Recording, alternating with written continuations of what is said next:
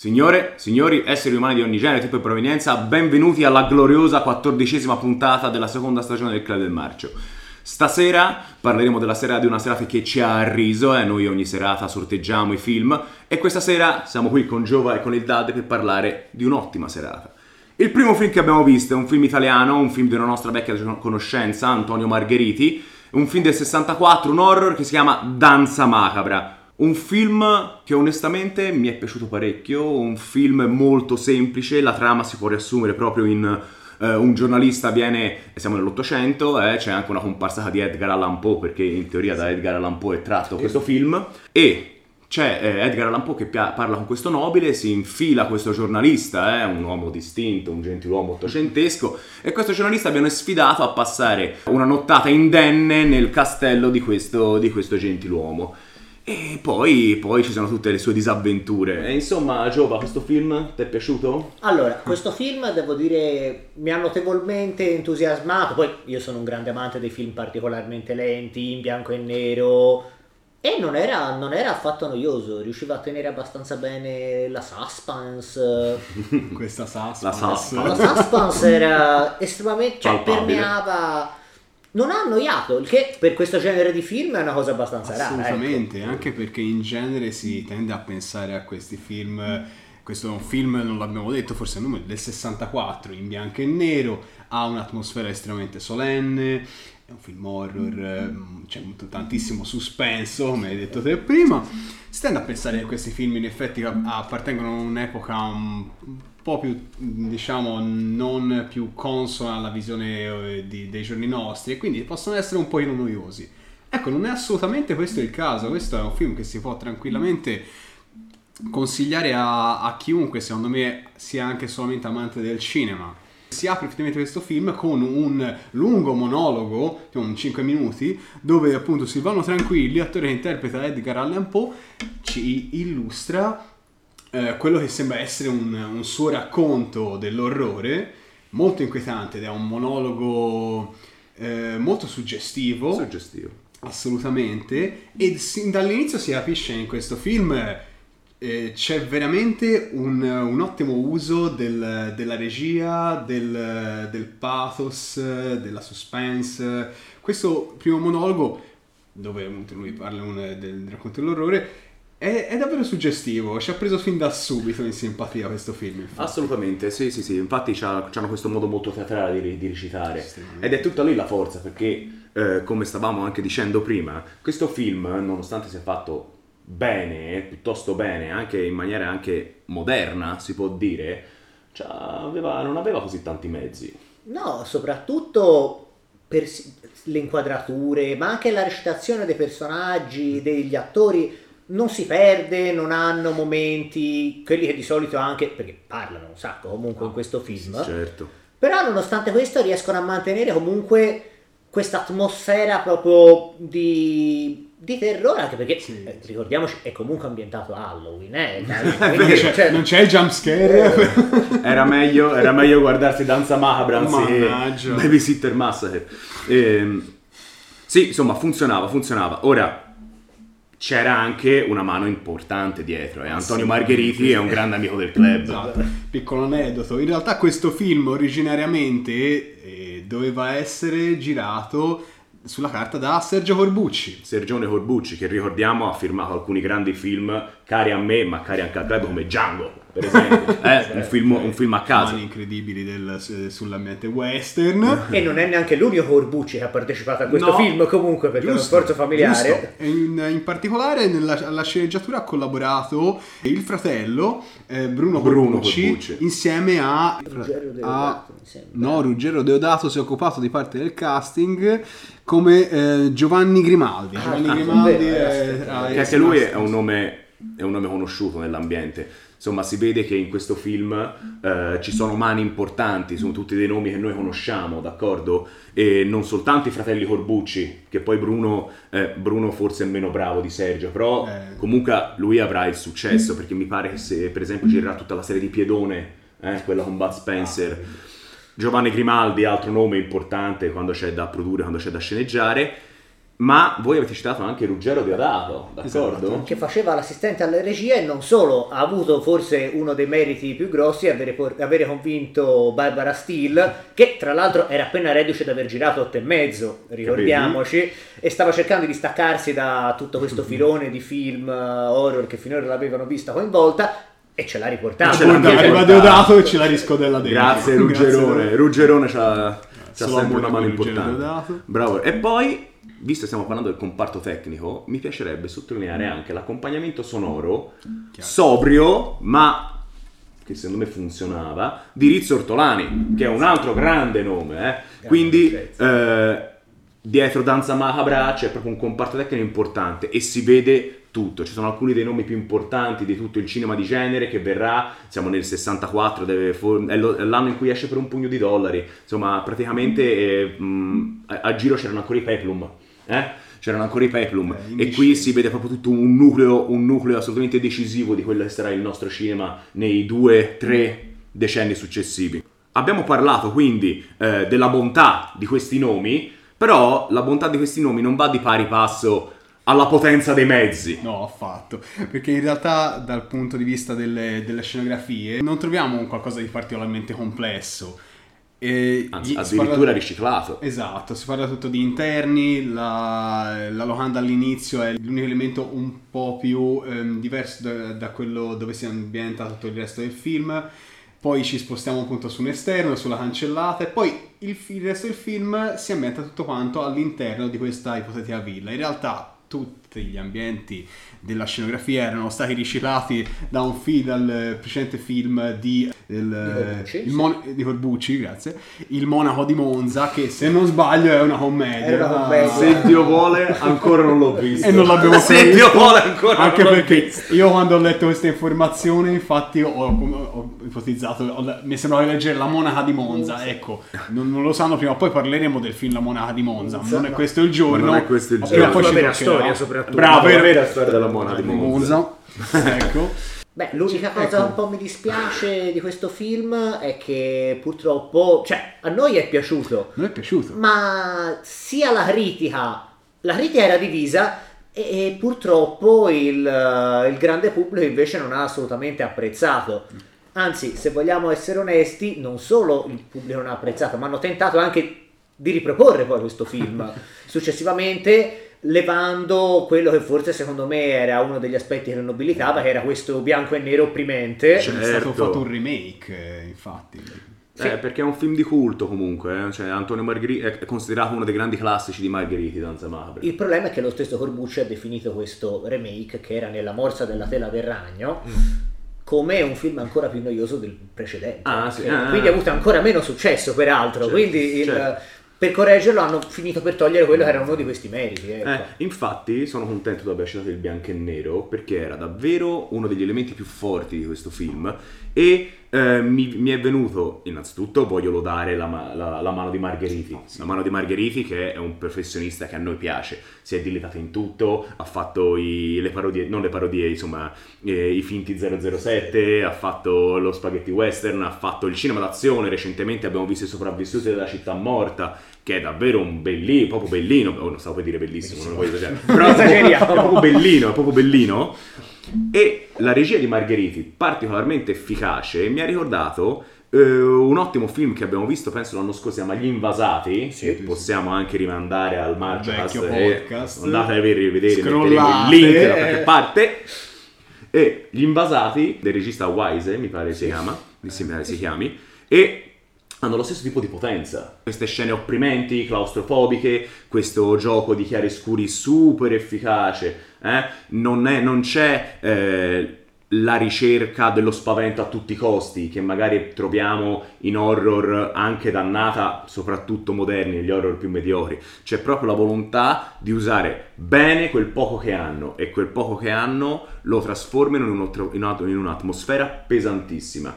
Mm. E ci tengo, scusatemi se vi ho preso la parola, c'è una scena molto bella, una scena in cui il protagonista, eh, che dopo che si aggira in questo castello polveroso, pieno di ragnatele, buio, vede attraverso una scia di luce una coppia che balla. Poi la porta sbatte e questa coppia non c'è più, che magari nel 2021 possiamo dire di averla già vista, ma è proprio una tecnica per creare inquietudine che un personaggio come James Wan, per esempio, che ha diretto So, ha diretto The Conjuring, ha diretto Insidious, utilizza, utilizza spessissimo. Insidious secondo me è uno dei migliori film horror degli ultimi, degli ultimi 15 anni, degli ultimi 20 anni, mi ha spaventato tantissimo. E lui utilizza tantissimo questo, questo muoversi nell'ombra alle spalle dei personaggi, questo vedere in lontananza un movimento. Ed è un- ed è uno stile, una tecnica che Margheriti utilizza spesso in questo film. Lo fa 50 anni fa e fa apparire questo film incredibilmente moderno. eh? Ed è un film di- del 64, ragazzi. Non banale, secondo me, non banale. Assolutamente.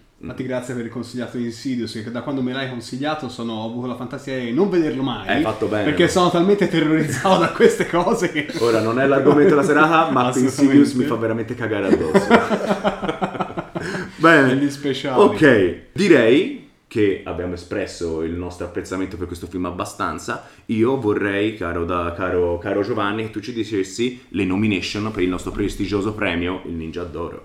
Allora, in questo film ha preso due nomination, tra l'altro due nomination Di decisamente peso. di pregio, e sono miglior regia, Certo. in questo caso, e a questo punto, se è miglior regia, merita anche miglior horror. Miglior me. assolutamente meritati. E ci vorresti consigliare qualche cosa? Allora, a riguardo, ecco, un film che potrebbe essere, diciamo, in grado di trasmettere le stesse emozioni, se vogliamo, quindi un film abbastanza sul genere, potrebbe essere Operazione Paura Operazione di Paura. Mario Bava. Di Marione, eh, stiamo in casa nostra. È un film che a me piacque tantissimo, Operazione Paura. È un film leggermente posteriore a questo, ma ha le stesse, le stesse atmosfere pesanti. Secondo me è più bello Operazione Paura. Eh, però io Operazione Paura ce l'ho, ce l'ho parecchio Mario alto. Bava è il re per di queste cose, per creare Sì, sì, sì. un'ambientazione, delle luci, la fotografia di Mario Bava. È un, grande, è un grande maestro, senza ombra di dubbio.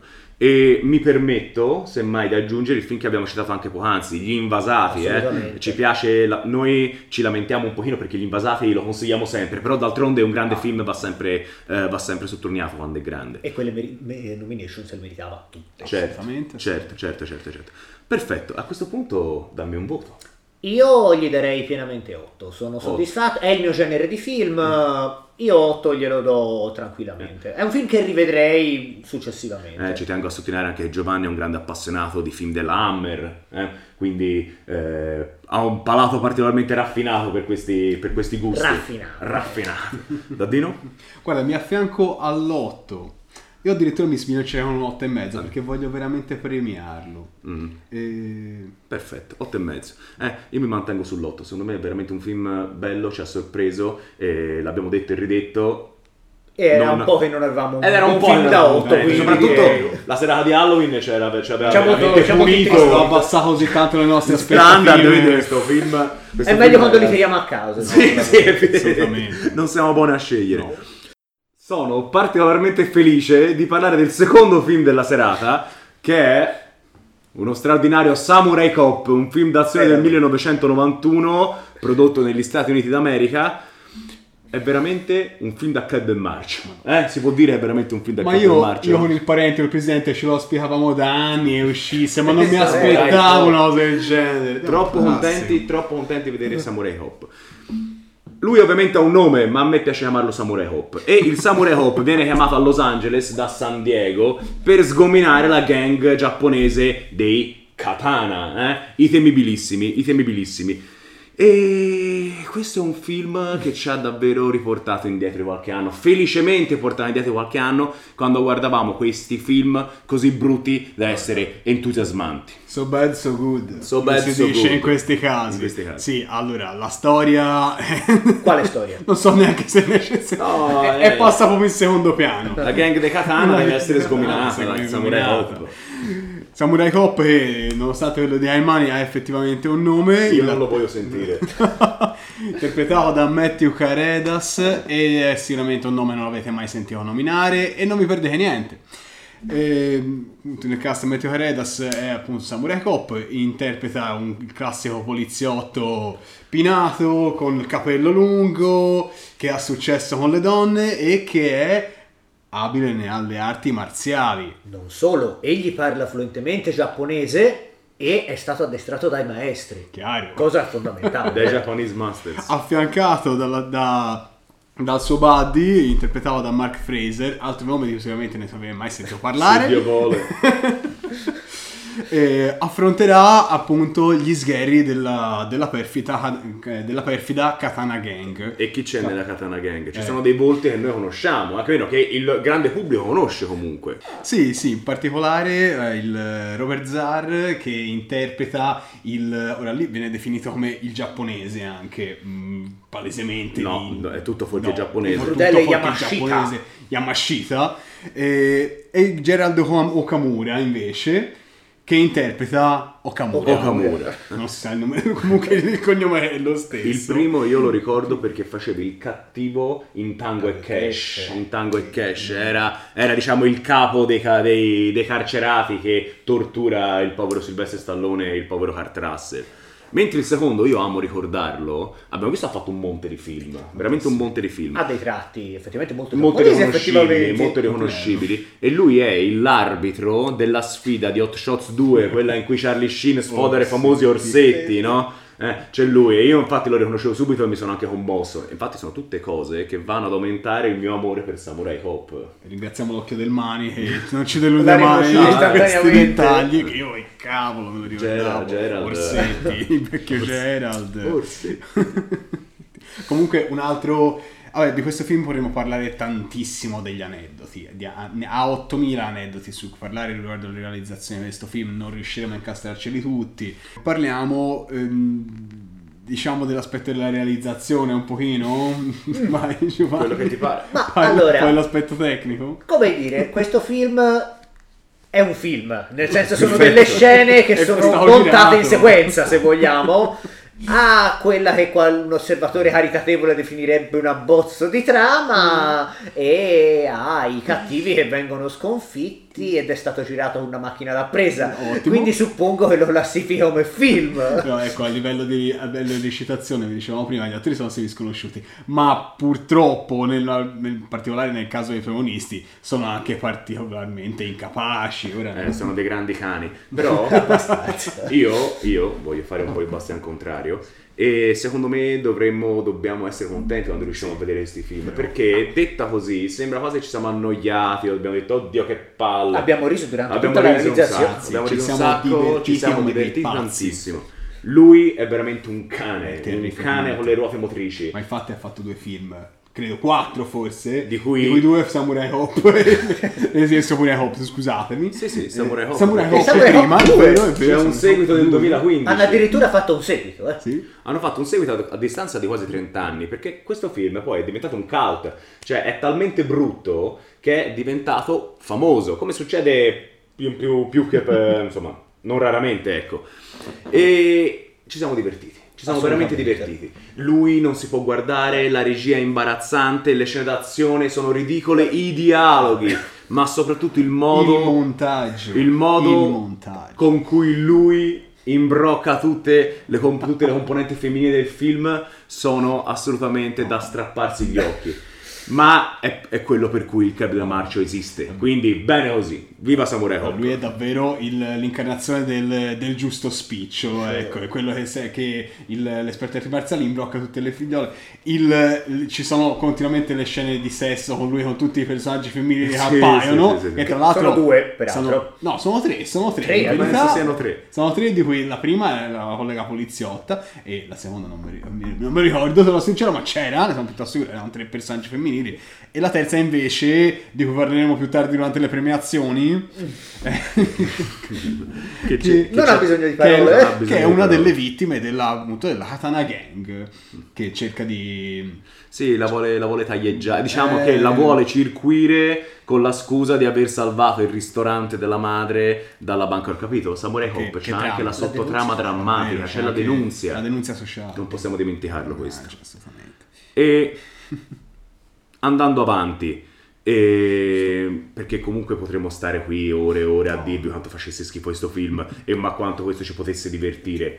E non ha senso stare qui ad ad annoiare in questo senso. Anche perché non è lunghissimo, quindi potresti No, anche andarlo a andarlo vedere. a vedere, andarlo a vedere, ve lo consigliamo, ve lo consigliamo. E s- ci si è guadagnato qualche nomination questo film? Eh, allora, grazie. Come nomination, eh, inevitabilmente, questo si capisce sin dall'inizio, Matthew Haredas, il protagonista, si becca la, eh, la guadagnatissima nomination come peggiore attore. E questo, vabbè, Era abbastanza scontato. molto altro. Guardare per Mentre il premio, il premio pubertà, come dicevamo prima, va invece a Janice Farley che interpreta la, la proprietaria protagonista del femminile. locale e il protagonista femminile. C'è da dire che tutte, che tutte provano insistentemente a guadagnarsi il nomination. eh. Davvero, era c'è una un sacco di pop. C'è un, Un sacco di integrale pop. addirittura. eh. Era C'è un tutto, bel era tutto un lei si becca la nomination, poi dopo 10 minuti Lei si becca la nomination, dopo un'ora lei si becca la nomination. E quindi eravamo molto indecisi se candidarle tutte o no. Ma alla fine, Alla fine è stata una dura Eh, scelta. È stata una dura Stavo scelta. Per solamente un caso in per cui è stato nominato l'intero cast per questo Baywatch. Eh, lì c'era Alexandra Daddario, Eh, però Eh, beh, beh, poteva beh, meritare. era difficilissimo. E cosa ci consigli invece? Allora, come consigli per gli acquisti, consigliamo meritatamente la serie, diciamo i primi due film sicuramente, della serie Guerriero Americano, che trovate anche come Ame- eh, American Ninja. Eh, il nome originale, American Ninja. si chiama American Ninja. Dove è sempre un, eh, è sempre un, un film molto simile, in realtà c'è il... Questo mismo, lui sia non un poliziotto ma un soldato, è addestrato nella fine arte del ninjitsu e del karate. Anche lì c'è il, il comparto. Il nerboruto di colore. Il nerboruto di colore che aiuta il nostro protagonista nel compiere atti giusti. Dopo il terzo, però, la, la serie cala drasticamente. Quindi beccatevi i primi due. I primi e due mezzo, sicuramente. sicuramente. Basta e avanza. Perfetto, dammi un voto. Eh. per me, allora, eh, co- come membro del club, no- non posso che dargli un 7 Mm. perché è terrificante. Però voglio premiare, voglio veramente incitare a, a vederlo. Cioè, se vi piacciono i film che ci guardiamo, vi piacerà sicuramente Samurai Hop. E poi vi strapperei gli occhi. Io volevo dargli 3, poi volevo dargli 8, poi volevo dargli di nuovo 3, poi però sono rinsabito e credo che gli possa Allora, dare tranquillamente un 7 perché sennò il club del marcio sarebbe il club della bella visione e quindi direi prima a me, eh, se no. incarna assolutamente questo carattere, quindi sì, 7. Sono d'accordo, è proprio un film da Kevin March, un film che se volete divertirvi, se volete stapparvi una cartuccera di birrini in compagnia e farvi due risate, vi potete proprio godere Samurai Cop. Quindi vi do 7 pure io. Eh, ovviamente, ripetiamo, è un film orribile, se lo vedi il Morandini si sente male, No. ma noi non siamo il Morandini, ben lungi da essere il Morandini e non ce ne frega una sega No, di essere come il Morandini. Quindi di- guardate Samurai Cop. Detto questo, era quello che volevamo dire sulla serata, e- ma non vi preoccupate, noi torneremo la settimana prossima con altri due film. Ma se proprio non potete aspettare, andate sui nostri canali social, sul nostro canale YouTube, a godervi i nostri fantastici, mirabolanti, estasianti, gloriosi contenuti. Ci vediamo alla prossima. Buona serata. Ora.